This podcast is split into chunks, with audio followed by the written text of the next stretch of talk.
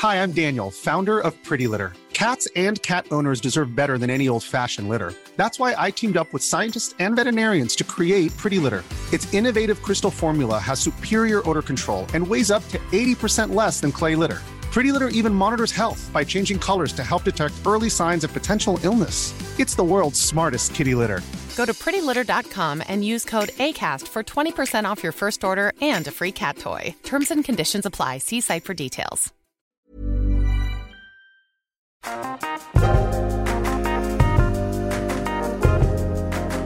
there, everyone. Welcome to Rough Draft. I'm your host, Reza Aslan. Today's guest on the Rough Draft pod is author, novelist, journalist, screenwriter.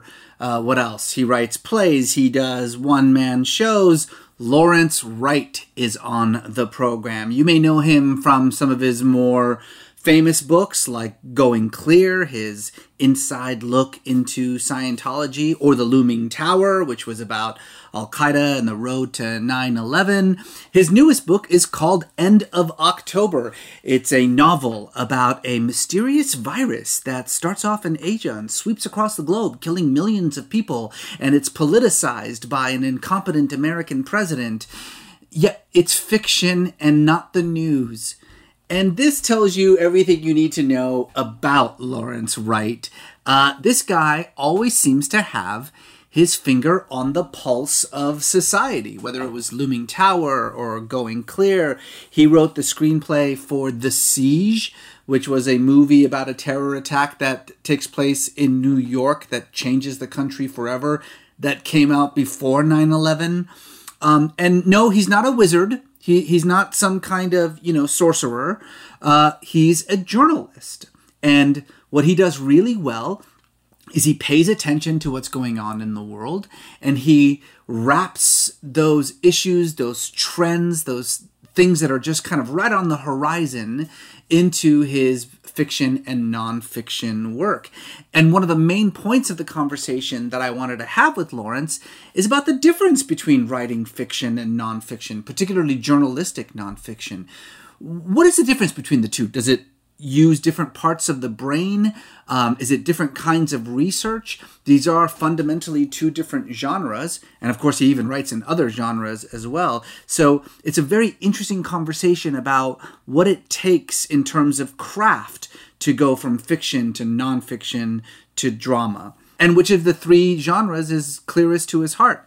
I should mention one last thing is that this was the first episode of Rough Draft we had to do uh, with the social distancing rules, and so the sound might be a little bit different. But, you know, what better way to do a social distancing episode of Rough Draft than to have that be about a global plague that wipes out most of humanity? Anyway, without further ado, here is our conversation with author, novelist, journalist, playwright, screenwriter, Lawrence Wright.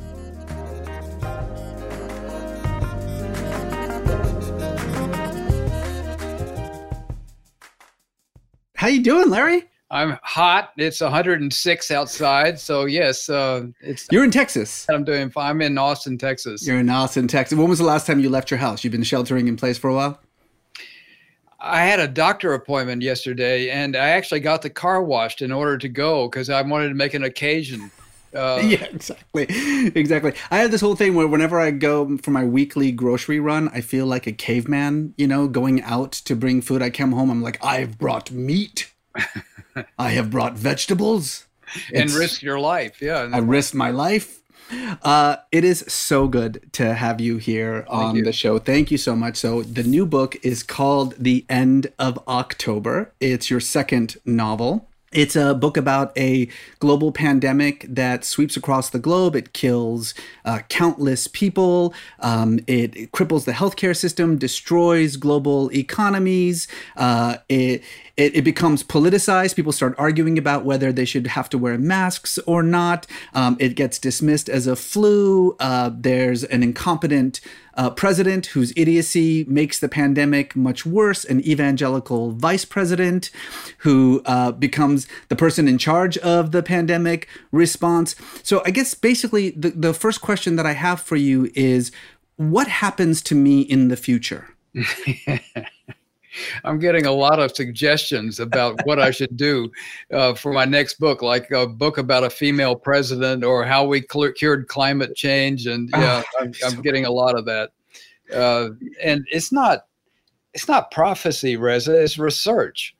You know, all mm. I did was um, I went. I decided, you know, I'd write the novel about the pandemic, and I uh, I started reading up on it and talking to experts and uh, you know asking them what would happen you know if if something like the 1918 flu uh, which killed between 50 and 100 million people what if that happened now?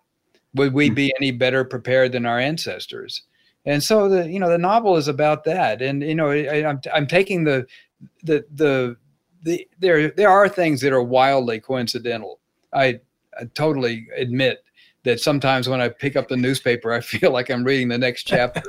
but uh, but most of it just comes right out of you know the the public health yeah. playbook.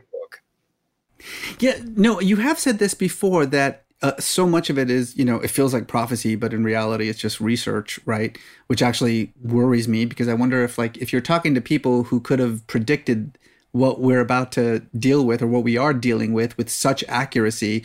Why aren't these people speaking to our government officials?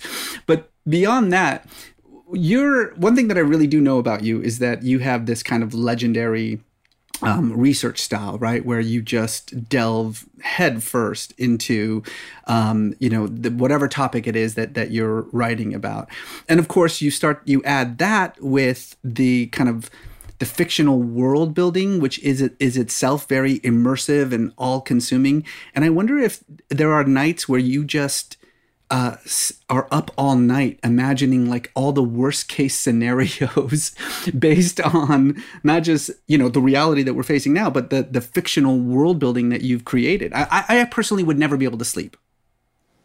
Yeah. I, I, it's hard for me to say this, Reza, but this was actually fun uh, I I know that it's bleak. Uh, the research was great fun. I I just mm. love talking to these uh, geniuses uh, in public health. A lot of them are the ones that are on the front line right now creating a vaccine.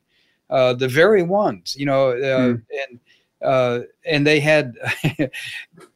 and I, you know, I got to go to a sub base in Georgia and uh, tour a nuclear submarine. I mean, these are cherished memory. That's pretty cool. Yeah, that's that's pretty cool. and uh, also, I, you know, when you let your mind open to imagine what might happen. Uh, I mean, for a journalist, your normal assignment is what did happen. Hmm. It's not that big a change to then go, well, what might happen if if this happens, and uh, so that's uh, and then your mind is set loose in a way. Um, you know, my my constrictions are that you have to. It has to be plausible. It has mm-hmm. to be real. It could have to. It has to really be able to happen. And outside of that, you know, I'm uh, I'm free to roam. And sometimes I look at it, what I thought up, and I'm a little scared myself. Just. It, there are some, um, you know, harrowing moments in the book, and uh, you know, I don't know where, where they come from, but I'm sure that's true of any imaginative writer. Well, I'm curious, what did you get wrong? Like, in other words, if you were to, you know, you wrote this obviously long before um, the coronavirus, but um, I wonder if you were to sit down now and say, okay, I'm going to write a novel about a global pandemic, what would be different this time? There were a couple of things that I didn't anticipate. Uh, one was the uh, sacrifice that ordinary people were willing to make to isolate themselves in their homes uh, at great personal cost and financial, spiritual, emotional, you know, and in their health too, putting it at risk. Um, I, I really admired the way people mm-hmm. endured mm. the isolation my novel sort of starts now when when the fra- you know people have gotten frayed and uh, they no longer want to stay indoors and there's a feeling of mutiny um, and i think that would have come a lot earlier if as in my novel, I postulated the food chain broke down and the ATMs no longer had cash. And you, you, you take a few of the things out of the equation that we're in now, and I think you get a lot more despair and all this becomes a lot fright, more frightening. And I imagine you've got your bunker all all good to go now, right? I did order a mask early on. that was very smart. Very smart. Yeah. Um, I'm gonna we're gonna talk a lot more about the book and about writing and, and all that stuff. But uh, first of all, I want to say uh, thank you again. I got my quarantini here. Me my, too. Yes. Mm, mine. So yours has got an olive. Mine's got a, a lemon. But cheers these are very personal decisions that you have to make about a martini. exactly. Let's talk about uh, growing up here. You grew up in Texas, right? I was born in Oklahoma, but mostly raised in Abilene and Dallas. Yeah, yeah. And, uh, you know, I read someplace that uh, you were actually in Dallas when Kennedy was shot. Is that true? Yeah, I was in I was in eighth grade, wow. and um, a lot of my friends went down to the parade. Uh, my dad was uh, waiting uh, at this uh, convention center for Kennedy to arrive for lunch. Yeah, it was it was a it, very formative moment for me. Um, for one thing, there was a rumor that uh, school children in Dallas had laughed when they heard the news. And I wondered if I had laughed. I mean, I remember an exhalation of disbelief when the principal came on the PA. And, uh, you know, we all kind of looked around at each other. And, uh, but after that, being from Dallas was, you know, it was, it was a terrible stigma. Mm-hmm. Uh, I remember when I went to college years later, uh, operators sometimes wouldn't place my calls to Dallas. You're uh, kidding. One time we were in Mexico, family of five, you know, I had two younger sisters and uh, we were sitting at a restaurant and there was a couple an american couple next at the table next door and and uh, they heard us talking and what the husband said where are you guys from and my father said dallas and they just got up and left their food uh, you know we had incidences like that everybody from dallas experienced things like that. And I've never, I've never heard this before. Like, I mean, I, I, all the stories that I've heard about the Kennedy assassination and you know everything that that comes around it, I, this is the first time that I've heard that there was like uh, you know g- genuine prejudice against people from Dallas. Oh yeah, it was it was it it really burned. Uh, one time we were driving to Florida and we stopped in Georgia for gas, and uh, the station attendant stuck his head in the car window and looked around at us. And you know we're you know three kids in the back seat, you know, and he said, "Y'all killed the president." because uh, we had Dallas play, we had Texas plates on. Uh, yeah. It was it was it, it, made an impression, and I think in some ways uh, it led me into an interesting corridor of life. Um, I I went back to Dallas after the 50th anniversary and uh, made a speech, and I said, if if the assassination had to happen anywhere, I'm glad it happened in Dallas. Hmm. The city was going off the rails politically, uh, and it, it, was it was Nutsville, and uh, you know there were a lot of threats against Kennedy. Adlai Stevenson was uh, assaulted when he came to speak, and you know the city was totally out of control and so full of itself. And then the assassination came along, and Dallas was taken down like no city I mean, all the places where, you know, Los Angeles, where RFK was killed, and, you know, you think about New York, where John Lennon was killed. No, no city yeah. was held responsible. And, uh, you know, it was this Dallas killed Kennedy. And Dallas didn't kill Kennedy. Uh, you know, Lee Harvey Oswald was a, a, a, communist. I didn't know we had Democrats. You know, but the idea that there was a communist in Dallas was very surprising to me. Uh, but you know, it was a yeah. it was a formative moment in in the history of the city, and I think it made a better city out of Dallas. Uh, it's a far more tolerant place than it was back then. It, occurs to me as you're talking. There's something really interesting that, that I mean, obviously, I wasn't born because I'm I'm in my you know mid twenties, as you know.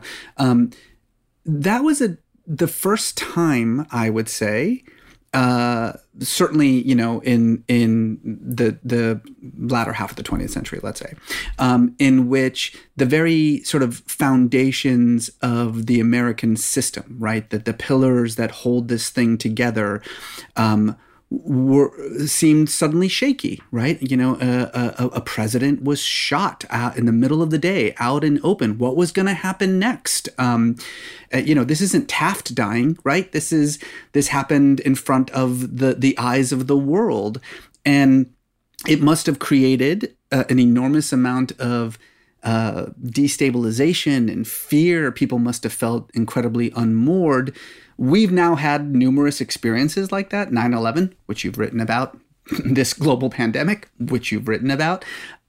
Is it possible that that childhood experience kind of gave you this kind of kernel, if you will, of interest in what it means to live in a moment in which uh, society and the things that we think that we can rely on and trust suddenly uh, aren't there anymore?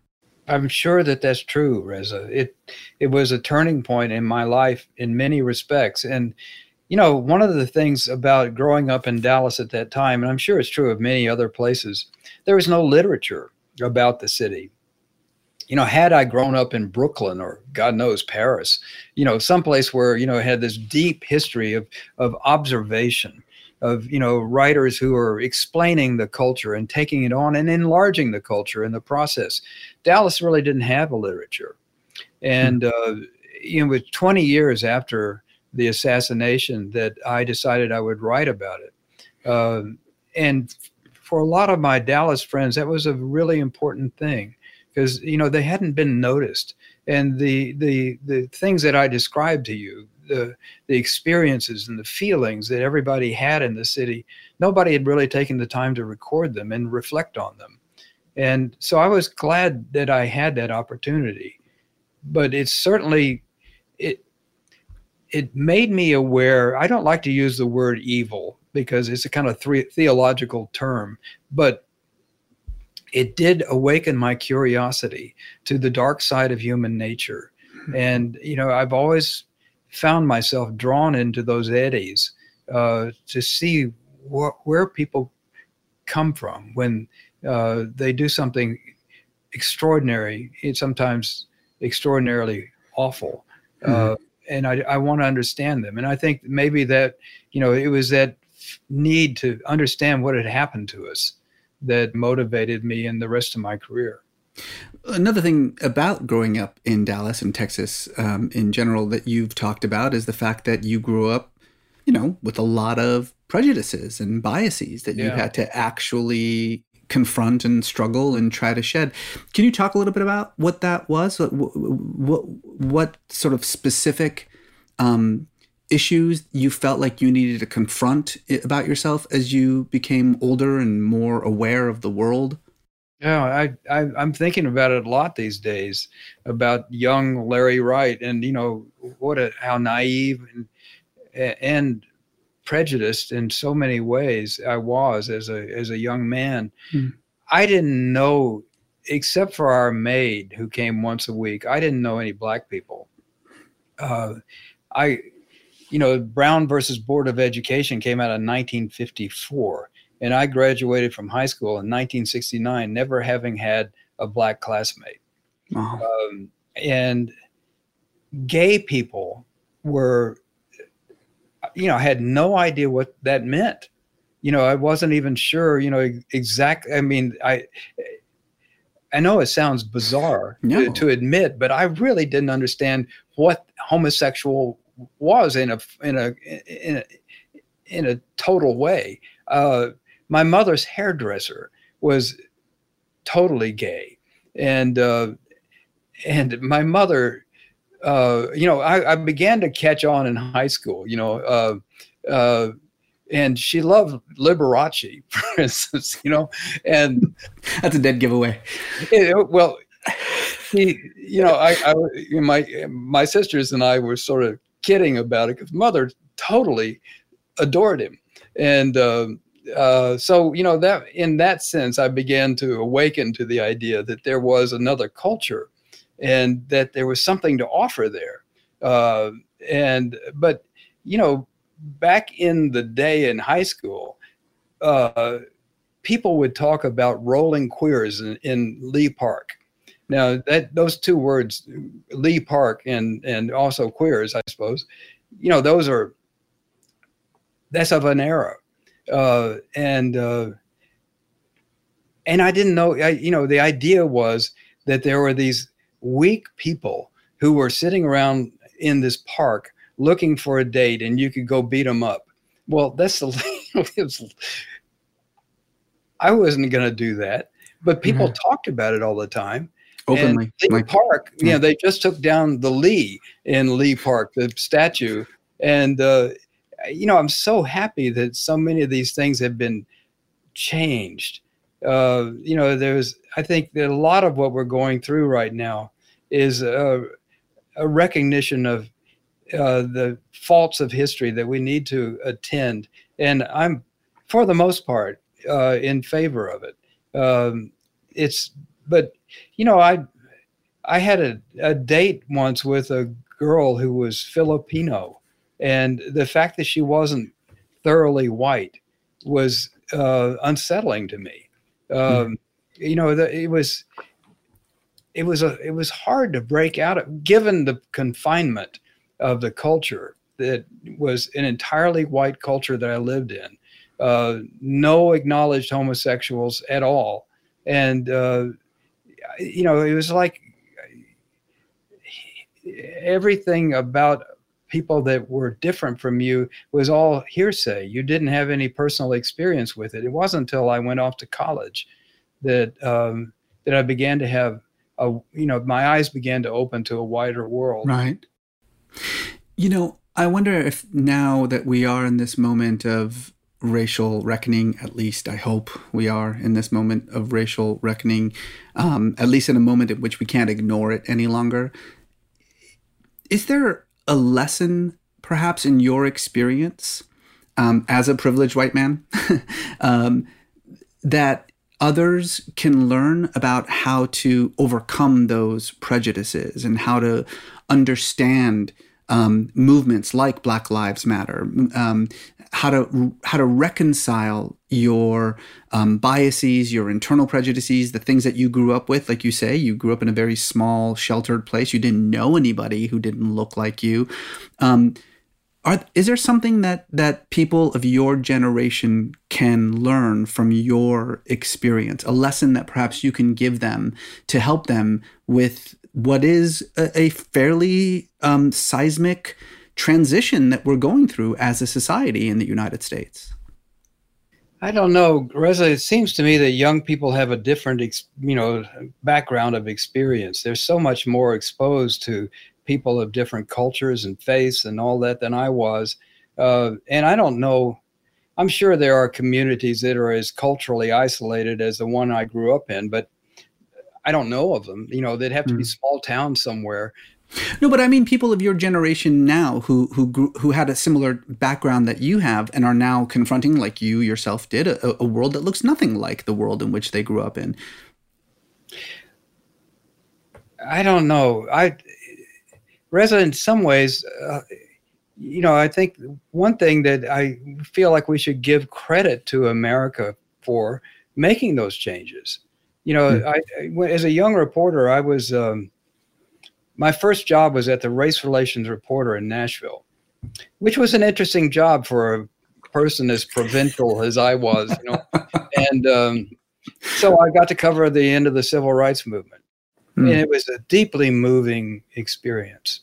And um, one of the things that impressed me with all the struggle and the violence that went on during that period of time America made a change. And it was a radical social change that very few cultures that I can think of would willingly have undergone. Uh, we profoundly made a difference in our laws and our society, and it's still working itself through. Uh, but I saw it before those changes happened, and it was you know, in, in many ways, I think the history of America is best told through, you know, the history of the evolution of our racial relations, mm. and it's it's an unfinished project, but you know, and I understand the impatience of, of black and, and other people of color right now to move it further down the road. But I come from a long perspective of seeing where it started and and also taking soundings in my own heart uh, and seeing how I've changed over that period of time. It's interesting. I, I, talk about this a lot that people tend to think that bigotry is the result of ignorance. You hear this all the time that, you know, well, if you don't, if you're bigoted towards black people or gay people or, you know, Middle Easterners or whatever, it's just because you don't know any better. But you and I know a lot of very intelligent, very well informed bigots. Um, and I think what I always try to remind people is that bigotry is not actually the result of ignorance, it's the result of fear that it's a it's a phobia and fear as any parent will tell you is impervious to data it's impervious to information right no matter how many times i tell my 5-year-old that there's nothing under his bed no matter how many times we we crawl down there to see that there's nothing under the bed he still is afraid that there's something under the bed and so really when you think about it like the only way that you can overcome fear legitimately overcome fear um, is through relationships. It's it's through knowing some someone, you know. It, it, and so maybe in in a way, what we are this reckoning that we're that we're experiencing now has to do with the simple fact that it's becoming harder and harder for people to grow up the way that you grew up. Right? It's becoming much more difficult. Thank goodness for that. Thank goodness. Yeah. But I think another thing that beyond the try to you know create relationships in order to overcome fear, I think people need to feel secure. And uh, you know, I think a lot of what's going on in the white backlash is the sense of insecurity uh, that a, a, lot of white people feel that the, you know they're they're they're dropping out of the social network and uh, you know, the, I think the opioid crisis is a very uh, mm. obvious indication of despair and uh, hopelessness, and and an absence of security. Um, so, and I'm sure that works its way in other communities as well. Uh, it it makes it harder to feel uh, compassion for the other when mm-hmm. you're feeling threatened yourself. Yeah. So, okay, so you went off to college. You realized that the world is bigger than Dallas. um, uh, wh- why writing? How did that happen? When did you When did you know that you wanted to be a writer?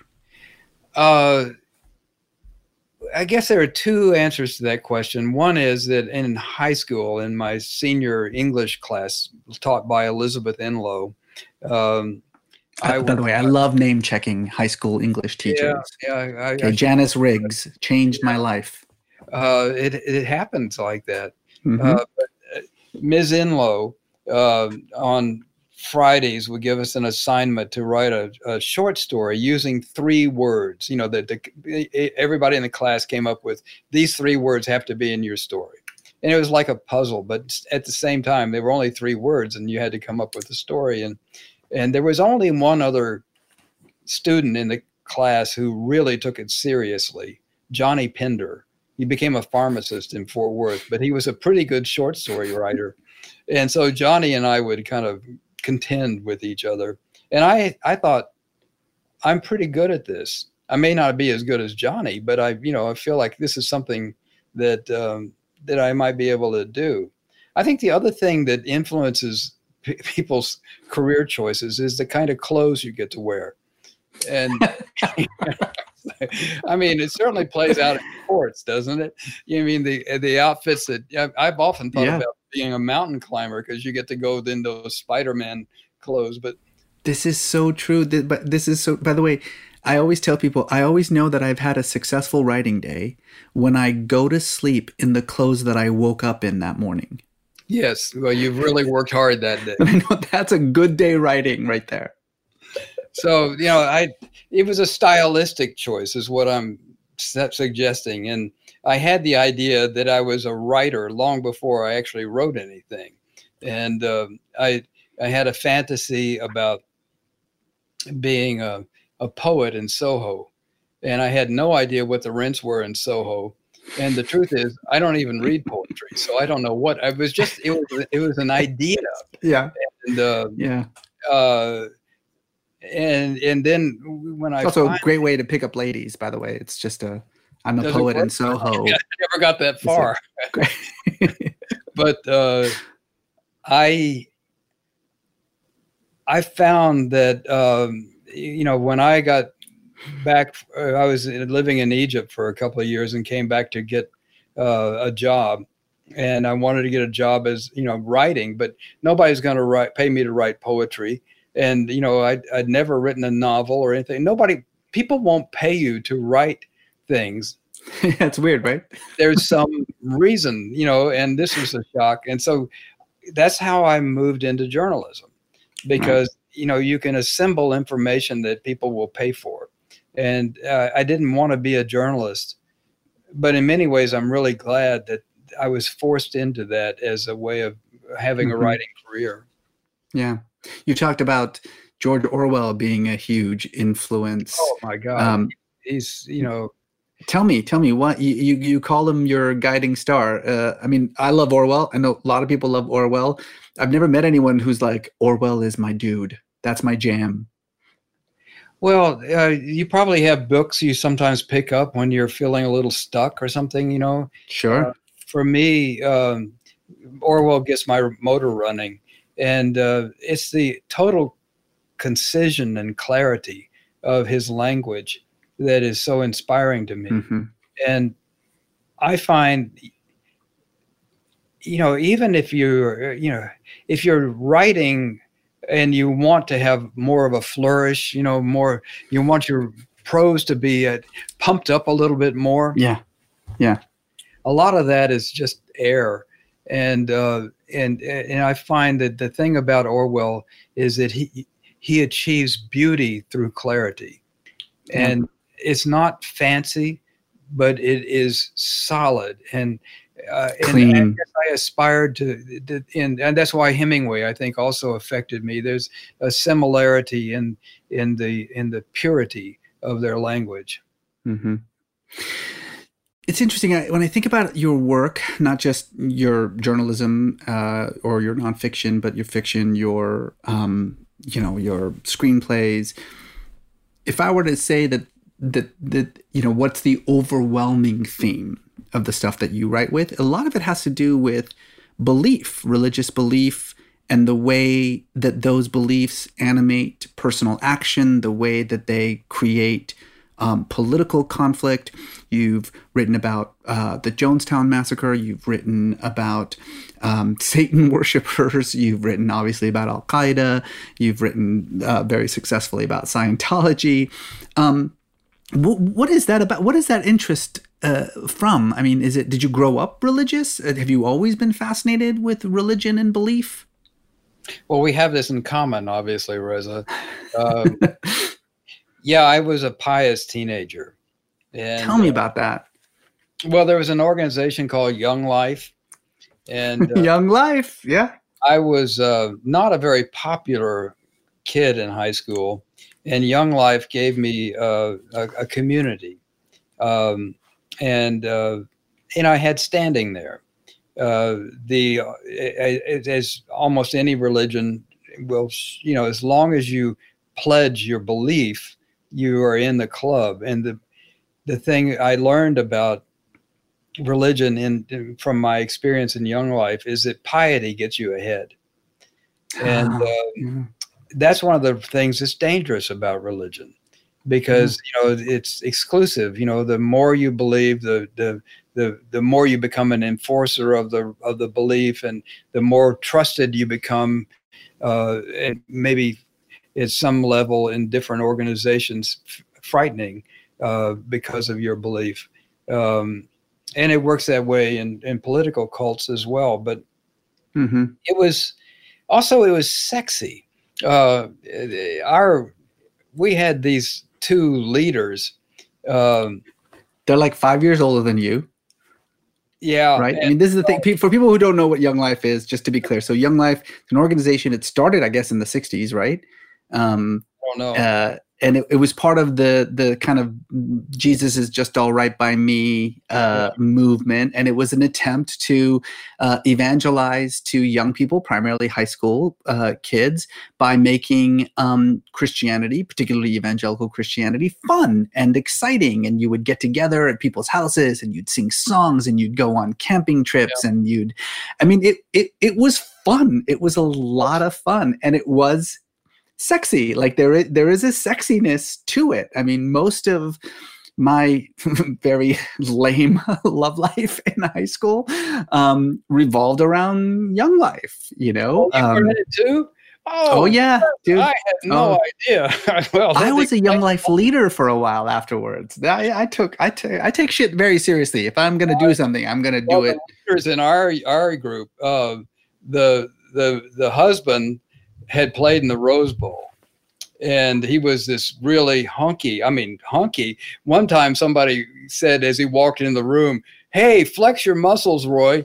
And he did. And everybody just went dead quiet. you know, was, and then his his wife had been an airline stewardess back in the days that you call them stewardesses and they were you know back in the day where there was a beauty quotient and she mm was so sexy and uh, so it added this intrigue. Yeah. Know?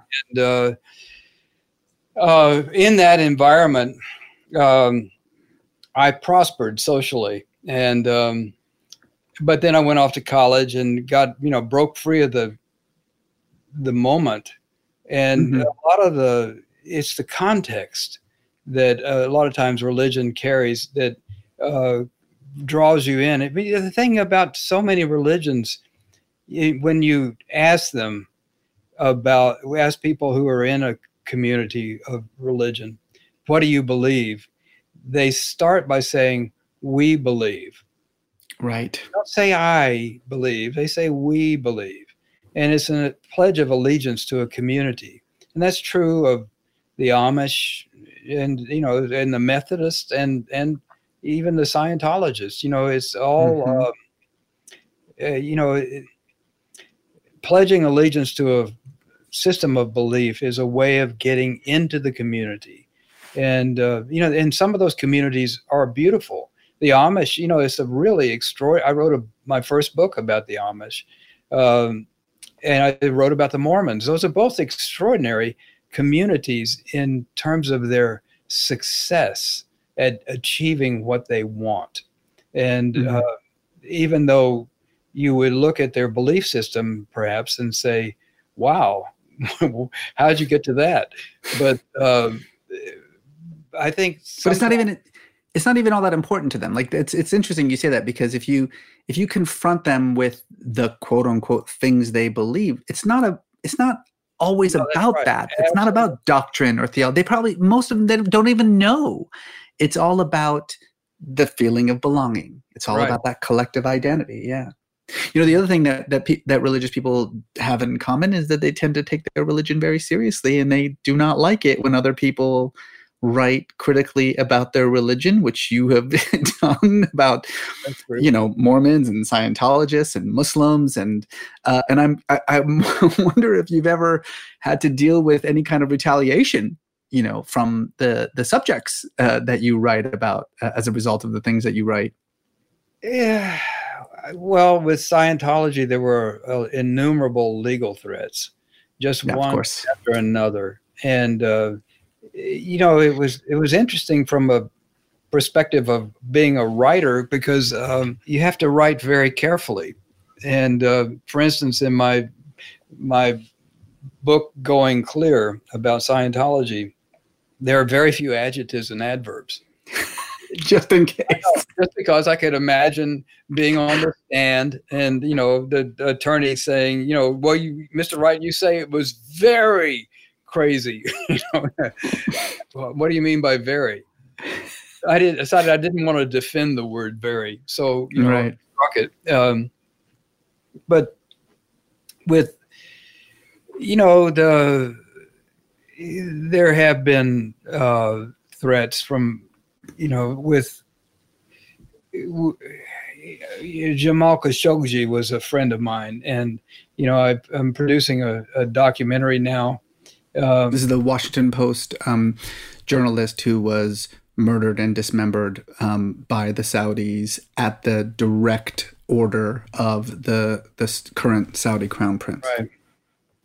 You know, I there have been some, you know, attempts to, you know, get into my computer and stuff like that, um, and uh, and they are after a friend of mine now, um, and uh, you know, it's you know, they, that's not really a religious thing though. That's you know more of a a, a power thing. I don't think mm-hmm. of mbs as being a you know a, a, religious extremist. I just think he's a, a an autocratic um, murderer. Yeah. I, I would use the word asshole but that's fine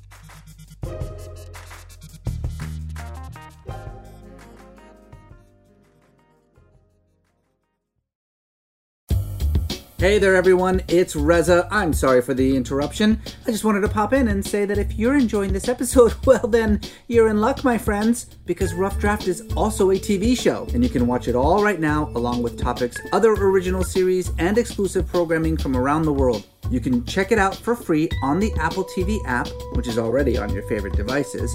With Apple TV, you can watch Topic at home or on the go with offline viewing, and you can even share your subscription with up to six family members with family sharing, which is what I do because I have a gigantic family. Go to apple.co slash topic to start your seven day free trial now. That's apple.co slash topic. Even when we're on a budget, we still deserve nice things. Quince is a place to scoop up stunning high end goods for 50 to 80% less than similar brands.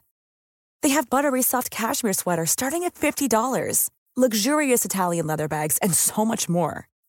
Plus, Quince only works with factories that use safe, ethical, and responsible manufacturing.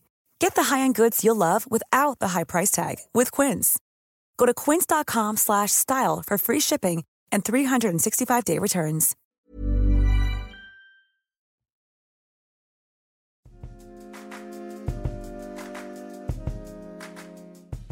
So we both we both have had uh, interesting run-ins, obviously, with the Church of Scientology. You wrote a fantastic book, Going Clear, um, about the church, about the history of the church, um, and L. Ron Hubbard. I, I did uh, an episode of um, my show Believer, which, by the way, happens to be on topic now for fans. A little self-plug there. Um, uh, on uh, the the fringe Scientology movements, right? The sort of the the the uh, what I call the Protestant movements within Scientology, the free zoners and and people like that. Um, and I, I, wonder if everyone who has ever dealt with the Church of Scientology has had a, a humorous interaction with them. Sometimes not so humorous, by the way. Uh, I wonder if if we could maybe swap stories. Let's swap Church of Scientology stories. I'm going to assume that mine's worse than yours, so I'll start. All right, go ahead. Yeah. So, uh, I tried when we did our Scientology episode. I tried for a very long time to get the church involved because I thought, like, well, I mean, I'm not here. I'm, I'm a religion guy. I'm not gonna make fun of you guys. You know, I just wanna, I just wanna learn about it. And I tried very hard for months and months and months. That had tons of meetings with members of the church and hierarchy and people. Just kept, you know, getting strung along. And eventually, we did the episode anyway. And once the episode was in the can, and about to uh, premiere, that's when the church finally got in touch with me and they said, you know, come on in and we want to talk to you about this episode and we want to actually now um, take part, which was a little too late anyway. But I thought, well, okay, this will be fun. Let's go and find out. So uh, I sat down. They said, look, a lot of the video that you've you've done is incorrect, and we would like to offer you um, our own video that you can use for for free. And I thought, well, that's great. I'd love to use church, you know, material for free. then they turned on the video, and it was 45 minutes of uh, stock footage of Scientology centers around the world just opening. No narration, nothing else just one after another. It was like tel aviv and then you would see the outside and then you would see you would go through the door and there would be the the counter and the person waiting and you would see the beautiful rooms and then it would be like uh, johannesburg and then it would be the same style this went on for 45 minutes and then when it was over they said you can have all of this.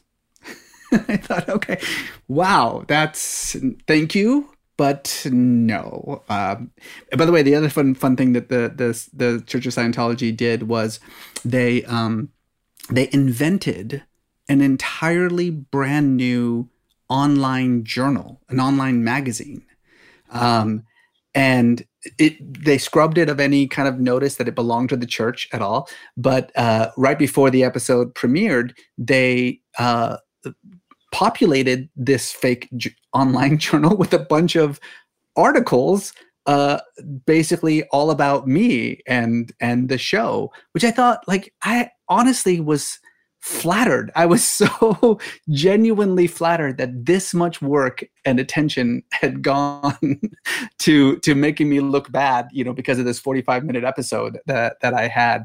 Uh, that I, I it was like one of the highlights of my of my career, basically. That that's my Church of Scientology story. Well, mine's very similar in many ways. I, uh, as for the uh, slanderous um, magazine, since I was working for a magazine, The New Yorker, uh, they printed up a mock New Yorker with you, you, know every every February the New Yorker's anniversary issue has this uh, gentleman Eustace Tilley is his name who has the monocle and looking at the butterfly. You know this is you know and so it was me with um, you know this top hat with one of my sources popping out of it and stuff like that and uh, they passed it out all over Times Square.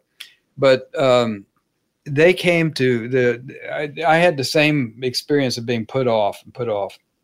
But then as we were going into the process of publishing and um, it was clear that we were going to publish no matter what uh, they decided that they were going to come to new york and uh, have a, a face-to-face.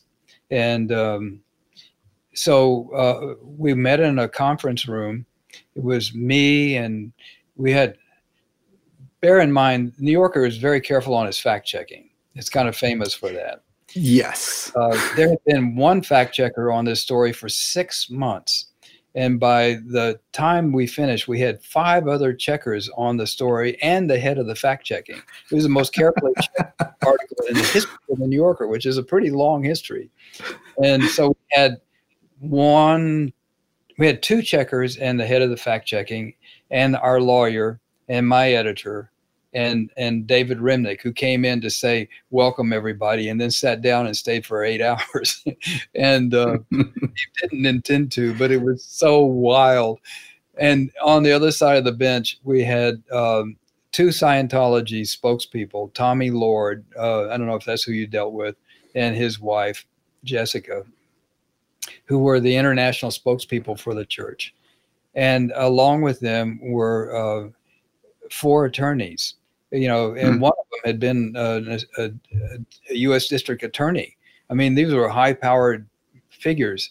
And they brought along with them 47 white binders uh, that were meant to answer our 940 email uh, fact check emails and because um, they hadn't paid any attention to them, but obviously, right, exactly, they ignored them for a year. So the idea was, you know, we're going to overwhelm you with information, and I looked at that like a cat looking at a big feast. You know, I mean, it just uh, I that they had brought all this stuff in, and ostensibly they were going to drown me in information and uh, you can't drown a reporter in information. I mean, that's like pouring water on a fish. So uh, when we finally had a break, David Remnick uh, pulled me aside and he said, "You know what you got here, you schmuck? You got a book."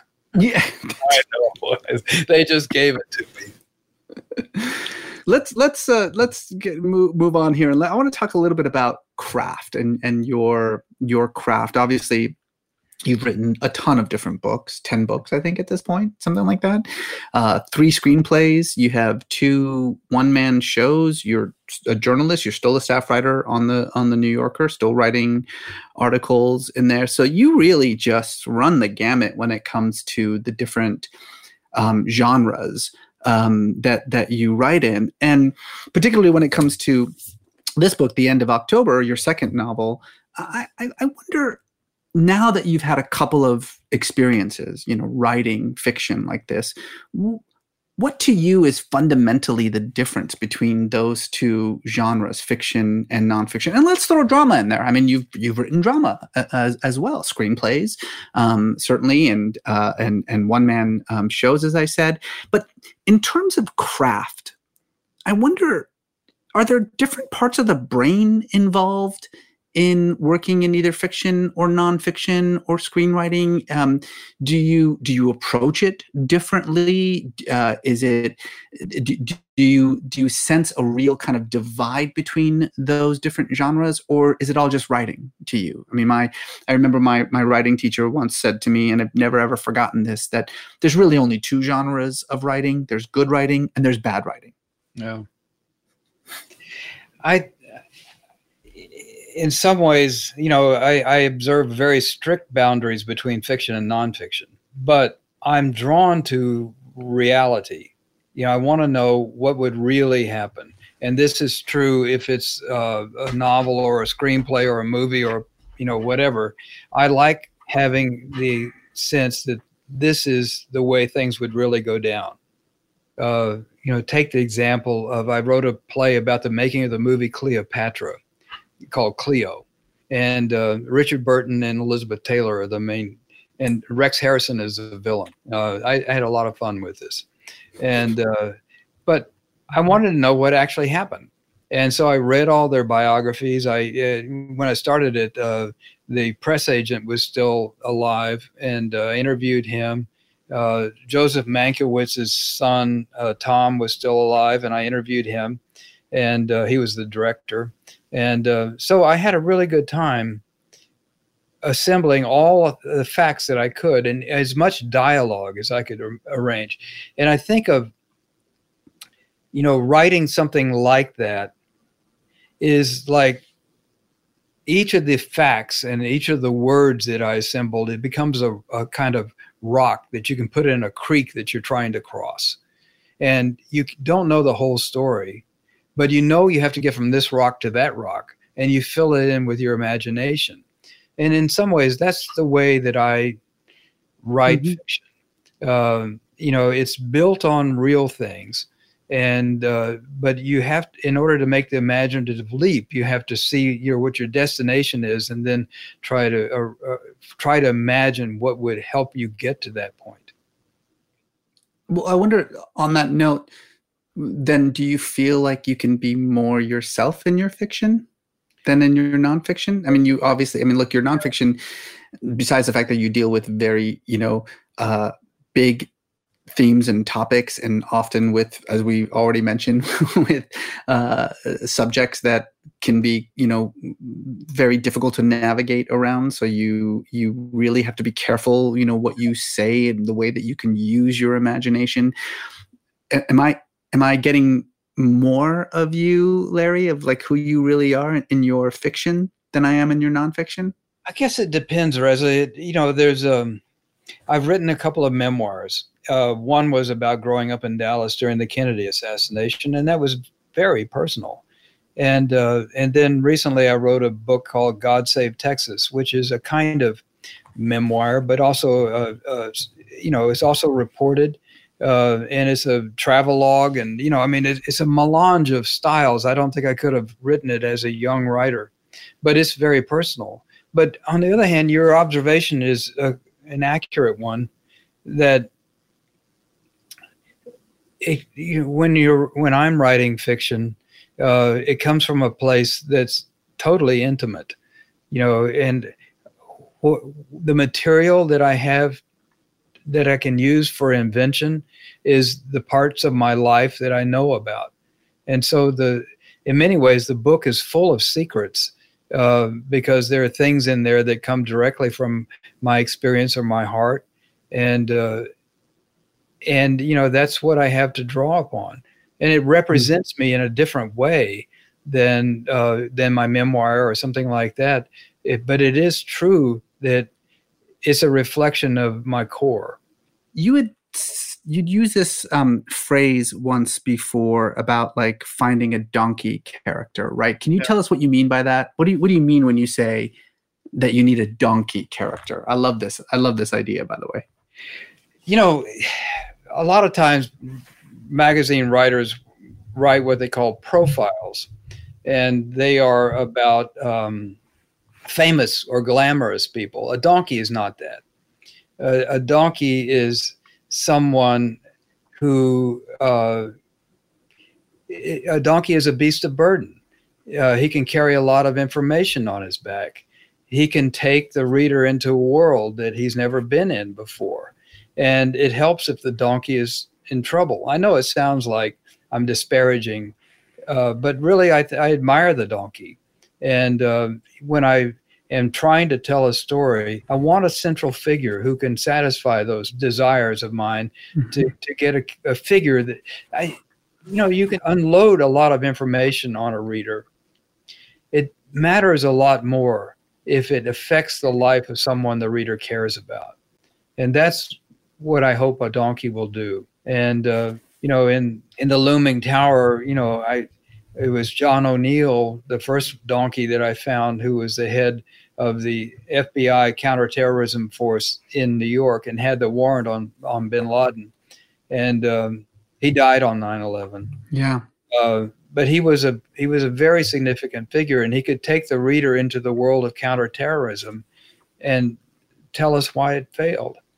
Um, so that's the kind of thing I mean when I'm, you know, with with Scientology was Paul Haggis, mm-hmm. who um, had been in uh, Scientology for nearly 30 years. He was a, a Academy Award winning screenwriter and director. Um, and, you know, I'm sure you've found with your experience with Scientology, people look at Scientology with a sneer on their face. They think, oh, yeah. Oh, I would never believe that kind of thing. And yet, you know, somebody like Paul Haggis is smart. He's uh, skeptical. Uh, he's, you know, he's he, has got street smarts and um, it's challenging for the reader. And I wanted somebody like that, a donkey, who uh, would place readers in an uncomfortable place and make them feel like that could happen to me. Yeah. And also, it allows for scene work, right? I mean, uh, if if you're not writing scenes, then you're you're it, it, becomes very difficult for I think the reader to truly get involved and get emotionally um, invested in the characters. I mean, even though regardless whether the characters are real people or not, right? I'm glad you brought that word up. Scenes, uh, you know, people observe a difference between screenwriting and playwriting and novels on the one hand and nonfiction on the other, and they're all forms of storytelling. And in in plays and screenplays, for instance, there is no narrative. It's only scenes and characters. And those are very powerful elements mm-hmm. in storytelling, but too often ill used in nonfiction. And uh, and so I, I, since I write in all these different forms, I ported that into my nonfiction and then into my screenplays and plays and novels, I I imported my uh, research abilities. Mm-hmm. So you know, I think that they uh, cross pollinate in in many respects. I'd mentioned uh, a little bit earlier about your legendary uh, research uh, process that you go through, um, right? That you're kind of you put together like this whole organi- organized system of legal pads and index cards. Um, I read somewhere that just for Looming Tower alone, um, that your Pulitzer Prize winning book on um, the events that led up to 9/11, you conducted something like 600 plus interviews. You had 15 boxes of note cards. One of our producers, Safa, uh, is as anal retentive as you are, and she actually did the math and she she figured out that that comes up to something like twenty one thousand individual note cards that you had, like four thousand pages of handwritten notes. Um, and I get it. I mean, like you were saying earlier, I get you know the importance, whether it's fiction or nonfiction, eh, which is the the importance of of being so absolutely familiar with the story and the people involved that it just becomes second nature to you. Yeah. But I wonder, eh, do you ever just get to the point where you feel like you're drowning in information? Is it is there is there a thing is too much research, too much information when you're writing, whether either fiction or nonfiction? the the trick is to try to find your way through the the mass of information and that's where note cards come into play um, if you could see me you would see on this hand i've got a new box of note cards i'm starting a, a, a, let's see how do i get into this uh, a new I article see it. i see it and uh, i've got my my legal pads, you know, with the you know, yeah, it's old school. I you know real old school, but um, when I'm reading right now, I'm writing about COVID, and uh, it's challenging. Uh, you know, and and also there's so much to say, and um, so I uh, as I read, I put things on note cards because my memory's not that great anyway and as I put things on note cards, you have to, you know, the thing is, you have to sort them out. You have to categorize them. You don't put everything on a note card. You only put the things that occur to you. That's important or that's interesting to me. So you make note cards and then you have to classify them in, in a way to find them again. That is essentially the first step in outlining because already you've decided these are the elements that are going to be a part of my story. And then the next thing you want to do is arrange them in some sort of stylish way. And so the outline really comes from the note cards. Mm. And, you know, it's, I've preached this for years and nobody has ever taken me up on it because it's front end heavy. You know, you know, you do a lot of work before you start writing. My feeling is that it speeds up the writing process when you actually get to the writing, you're not stumped for looking for it. I remember as a young reporter, I could sometimes get stopped for two days looking for a quote that I'm sure I had somewhere, but I couldn't find it. right. And but I, you know, with the note cards, you just pick up. You know, here I'm reaching over here to, you know, my section on China, and I pick up these note cards, and it tells me, uh, you know, about the Chinese doctor who um, who uh, uh, let the news out about uh, the new virus. You know, I have yeah. all the stuff about him in here. And then died of COVID himself. Yeah. Right. When I get to that point, I've got all that information right at hand. I think uh, this is just my guess that the that it gives speed and authority to the writing because you are able to move through it more quickly and i think that it might communicate a sense of momentum to the reader. Yeah. Let's talk about themes for a minute. We kind of touched on this a, a, little bit earlier when we were talking about your childhood in Dallas.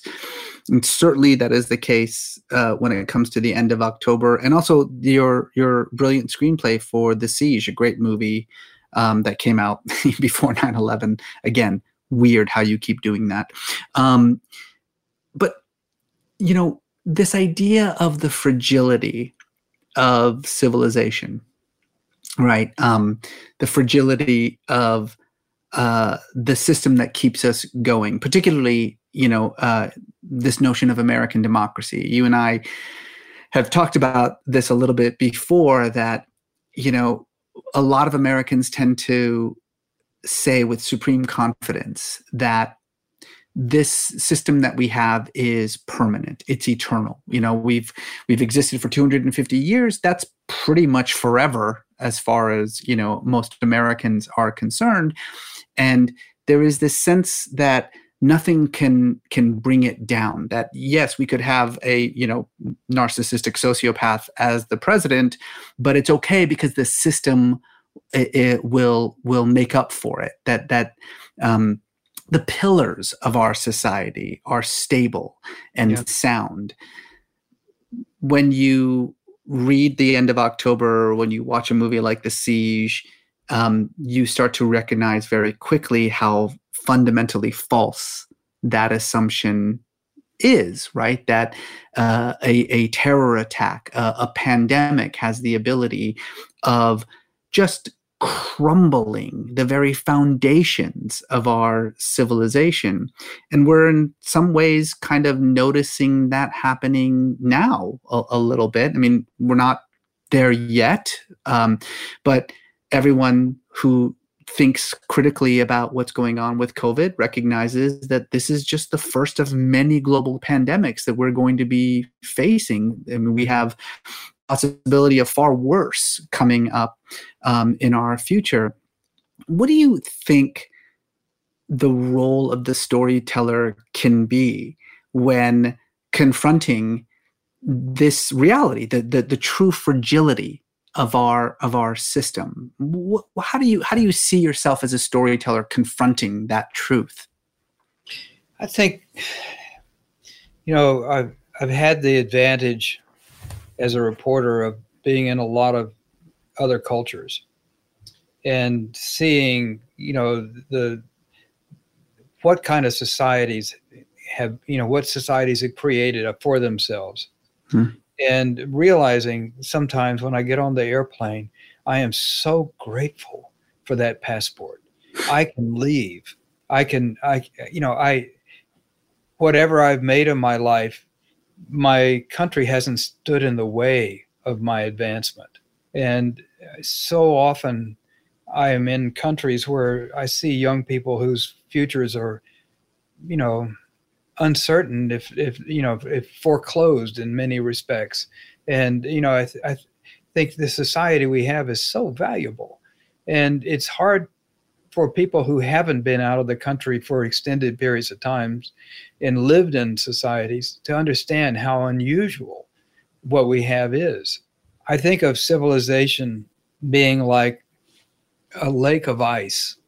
Civilization is the thin layer of ice that allows you to cross safely, and uh, and it's dangerous underneath. But uh, civilization protects you but it's hard to recognize when the ice has gotten thin and that when it becomes dangerous. And I think for the storyteller, in, in especially in the case of, of the end of October, the goal here is to alert people that it's thinning out, that we're in danger, and that we have to take care of this. And it's our responsibility. Uh, you know, that's that was my goal in telling the story of the end of October. Yeah. There's a, a, a line that the protagonist, the hero of the story, says at the end of the book where he says, um, he had the foreboding that the ongoing war against disease would inevitably inevitably be lost. Is, do you believe that? I think we are we've gotten so accommodated to the idea that disease is not a problem until recently. Um, and you know, one of my sources was saying the other day that bacteria reproduces, you know, a new generation every 20 minutes, and humans every 20 years. So diseases have uh, an enormous advantage mm-hmm. over us. Uh, we're we're going to face more challenges. They may not all be pandemics, you know, wars and depressions, and you know, there are a lot of different things that we're going to be facing. History isn't done with us, but neither is nature. And the assaults that we've made on nature that have resulted in the change in our climate, uh, these are the the adventures that we're going to have as a civilization eh, starting now and into the future. And how we respond to that is going to determine what kind of future we're going to have.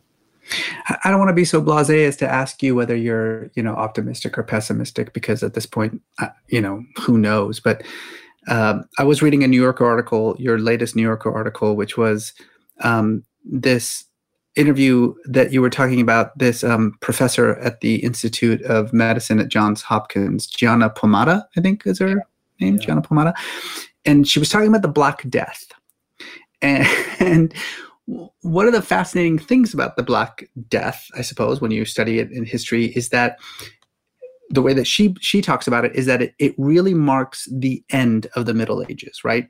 It's what comes after the Black uh, Death is the Renaissance. That you know it forces Uh, people to rethink their their basic assumptions, to innovate, to modernize, and and next thing you know, you have this kind of massive leap in progress and civilization. Can we hope for something like that coming out of this global pandemic? Is that is that what you see on the other side of this? I wrote that story because I, I was trying to figure out what's on the other side. And, um, you know, my observation was that pandemics, you know, like a war or like the Kennedy assassination or, you know, like a Great Depression, they allow you, it's like an x ray. It allows you to see through your society into all the broken places. And you have an opportunity to mend them. I mean, you can't deny anymore that you see them, they're plainly evident. And in the past, I think uh, the United States has done some wonderful things when challenged. Um, the uh, you know the Civil War brought an end to slavery, uh, the 1918 was you know the the war in Europe and the and the Spanish influenza. What an amazing challenge that was, and it yes, it did lead to change. You know, that women's suffrage came along afterwards, but essentially what happened afterwards was the Roaring Twenties and and this tremendous amount of income disparity that has only recently been touched, and um, then, you know, the Great Depression, we remade our society in the middle of it into a, a much more compassionate, just, and, and progressive, successful economy and society in the middle of one of the worst periods in our history. And in World War II, we, we became the strongest economic uh, power in the history of the world. But then after 9 11, we invaded Iraq and started torturing people in Guantanamo. And in many respects, we're still living in that post 9 11 world. So our, our history as a society, when faced with these kinds of challenges, is mixed. We've had great successes and we've had huge failures. If we make a tremendous mistake in the wake of uh, COVID 19, I think we'll be sacrificing uh, parts of our democracy in order to achieve a, a more efficient autocratic government. Um, and there'd be a temptation to do that. Yeah. But, um, you know, basically, I think it's up to us. And we have, you know, uh, tragedies come in case with opportunities.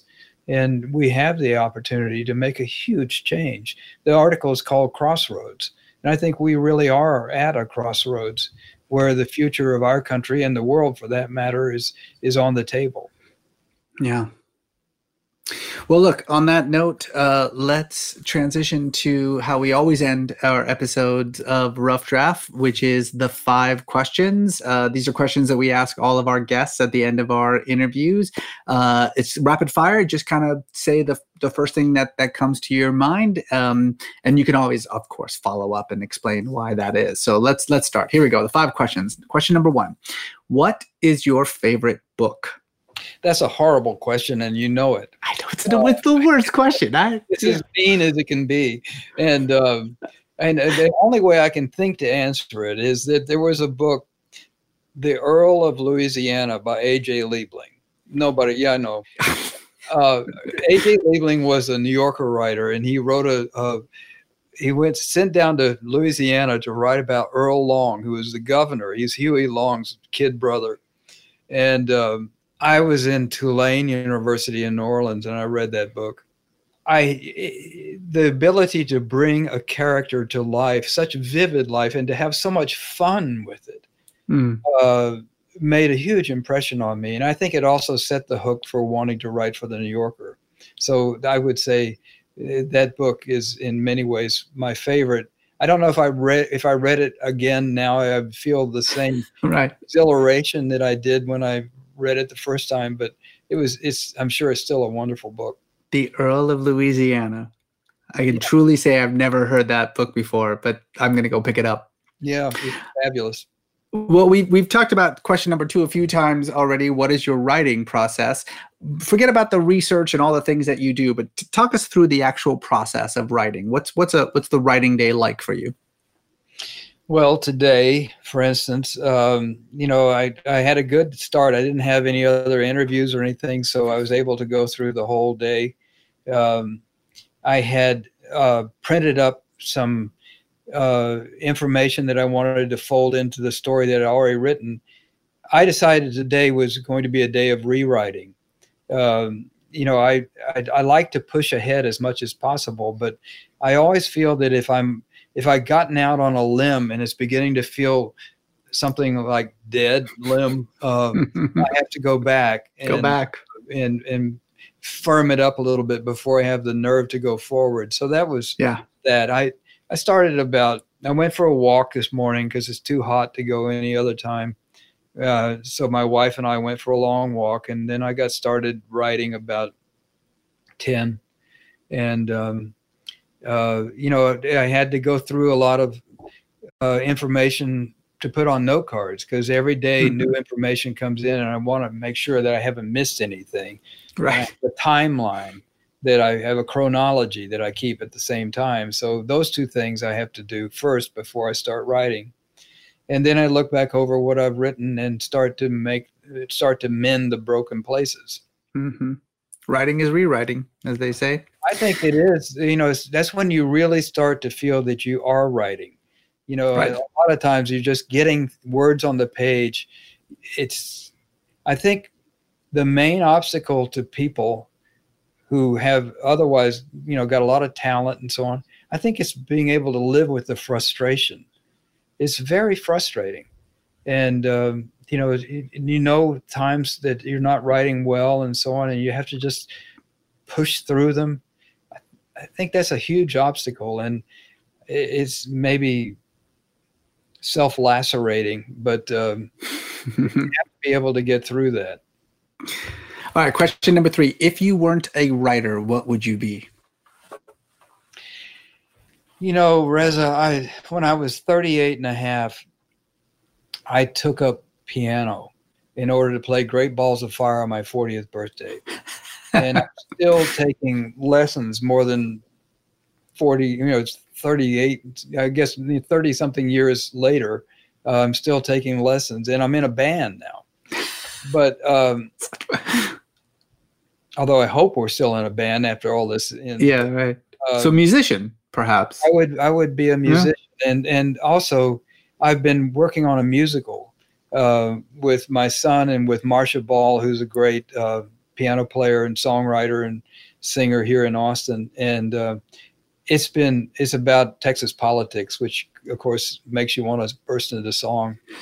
and, uh, I have had more fun working on that than anything that I've ever done. So uh, that would be writing music, playing music, and I say also being in musical theater. I think those things would be very attractive to me. Question number four What is the worst writing advice that you have ever been given? I guess it's.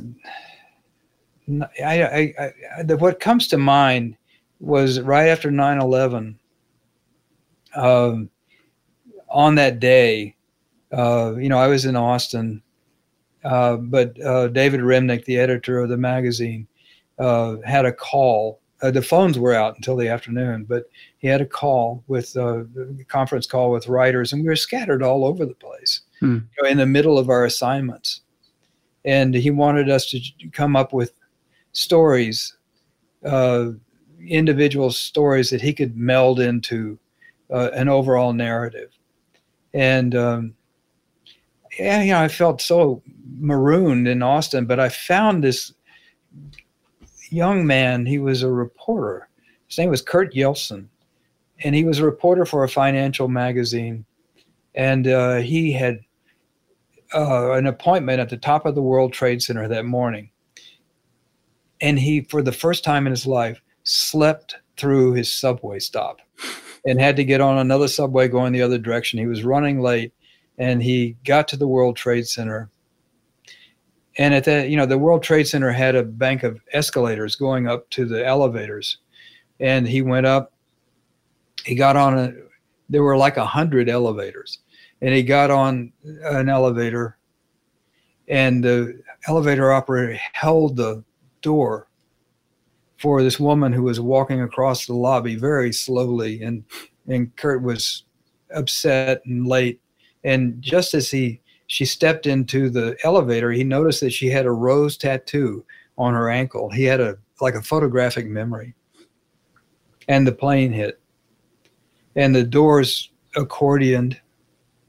And uh, Kurt came out of the elevator and he had no idea what was happening. Nobody knew what was happening. It was an hmm. earthquake, you know, and uh, he thought he was he was disoriented and he saw outdoors there and he he thought but he'd forgotten he'd gone up that escalator. So he walked out on what was a terrace and there were hundreds of shoes lying around and what looked like luggage but were human torsos. And his story uh, i would i would talk to him and hand the tape to my wife who would transcribe it. And you know i was in tears a lot of time talking to him but his story of getting home to the bronx was like this odysseus you know uh, trying to you know walk through manhattan. And an editor i had then told me that's enough. We got plenty. And i thought this is the story. You don't know what you're talking about. So I kept writing and kept interviewing him. And then the night before closing, uh, Remnick called me up and said, I want everything you can get from this guy. And mm-hmm. I knew he would call. It was the bookend for the black issue of the New Yorker. How strange that David Remnick knows what he's doing. Um, okay, last question what is the best writing advice that you can give a, a, young or struggling writer i don't know if this is appropriate for everybody but i made a resolution a couple of decades ago that i would only do things that were important or fun i wanted to write I, you know I, it was a long time in the vineyards for me you know uh, writing stories that i didn't really care about uh, but learning my craft but it, finally, I decided enough of this. I'm just going to write things that were important. And then I thought, well, but I want to have fun too.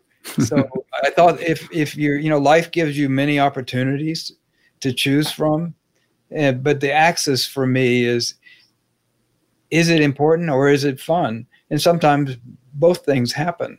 When but, you're lucky, yeah. And then you know you can structure a career that is uh, satisfying to you, regardless of how it might play out, you know, in terms of popularity or whatever. At least you will be doing the things that you feel called to do.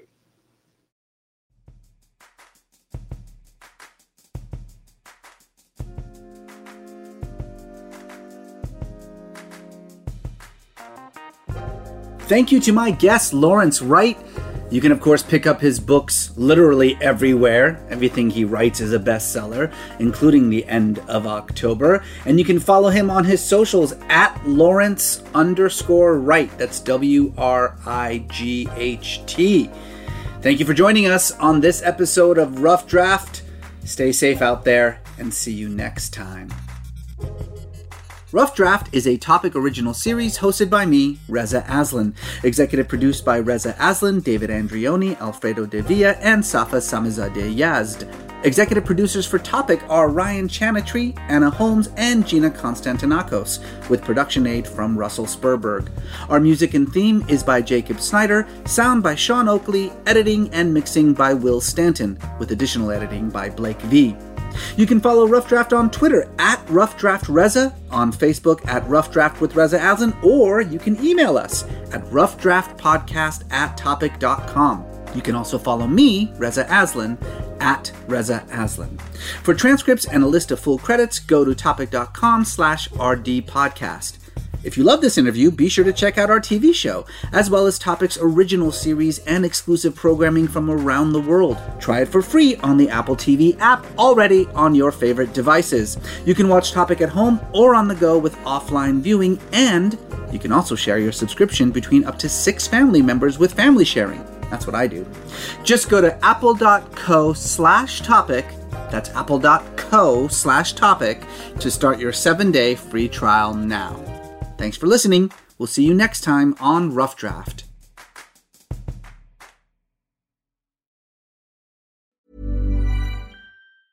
Even when we're on a budget, we still deserve nice things. Quince is a place to scoop up stunning high end goods for 50 to 80% less than similar brands. They have buttery soft cashmere sweaters starting at $50, luxurious Italian leather bags, and so much more. Plus, Quince only works with factories that use safe, ethical, and responsible manufacturing. Get the high-end goods you'll love without the high price tag with Quince. Go to quince.com/style for free shipping and 365-day returns.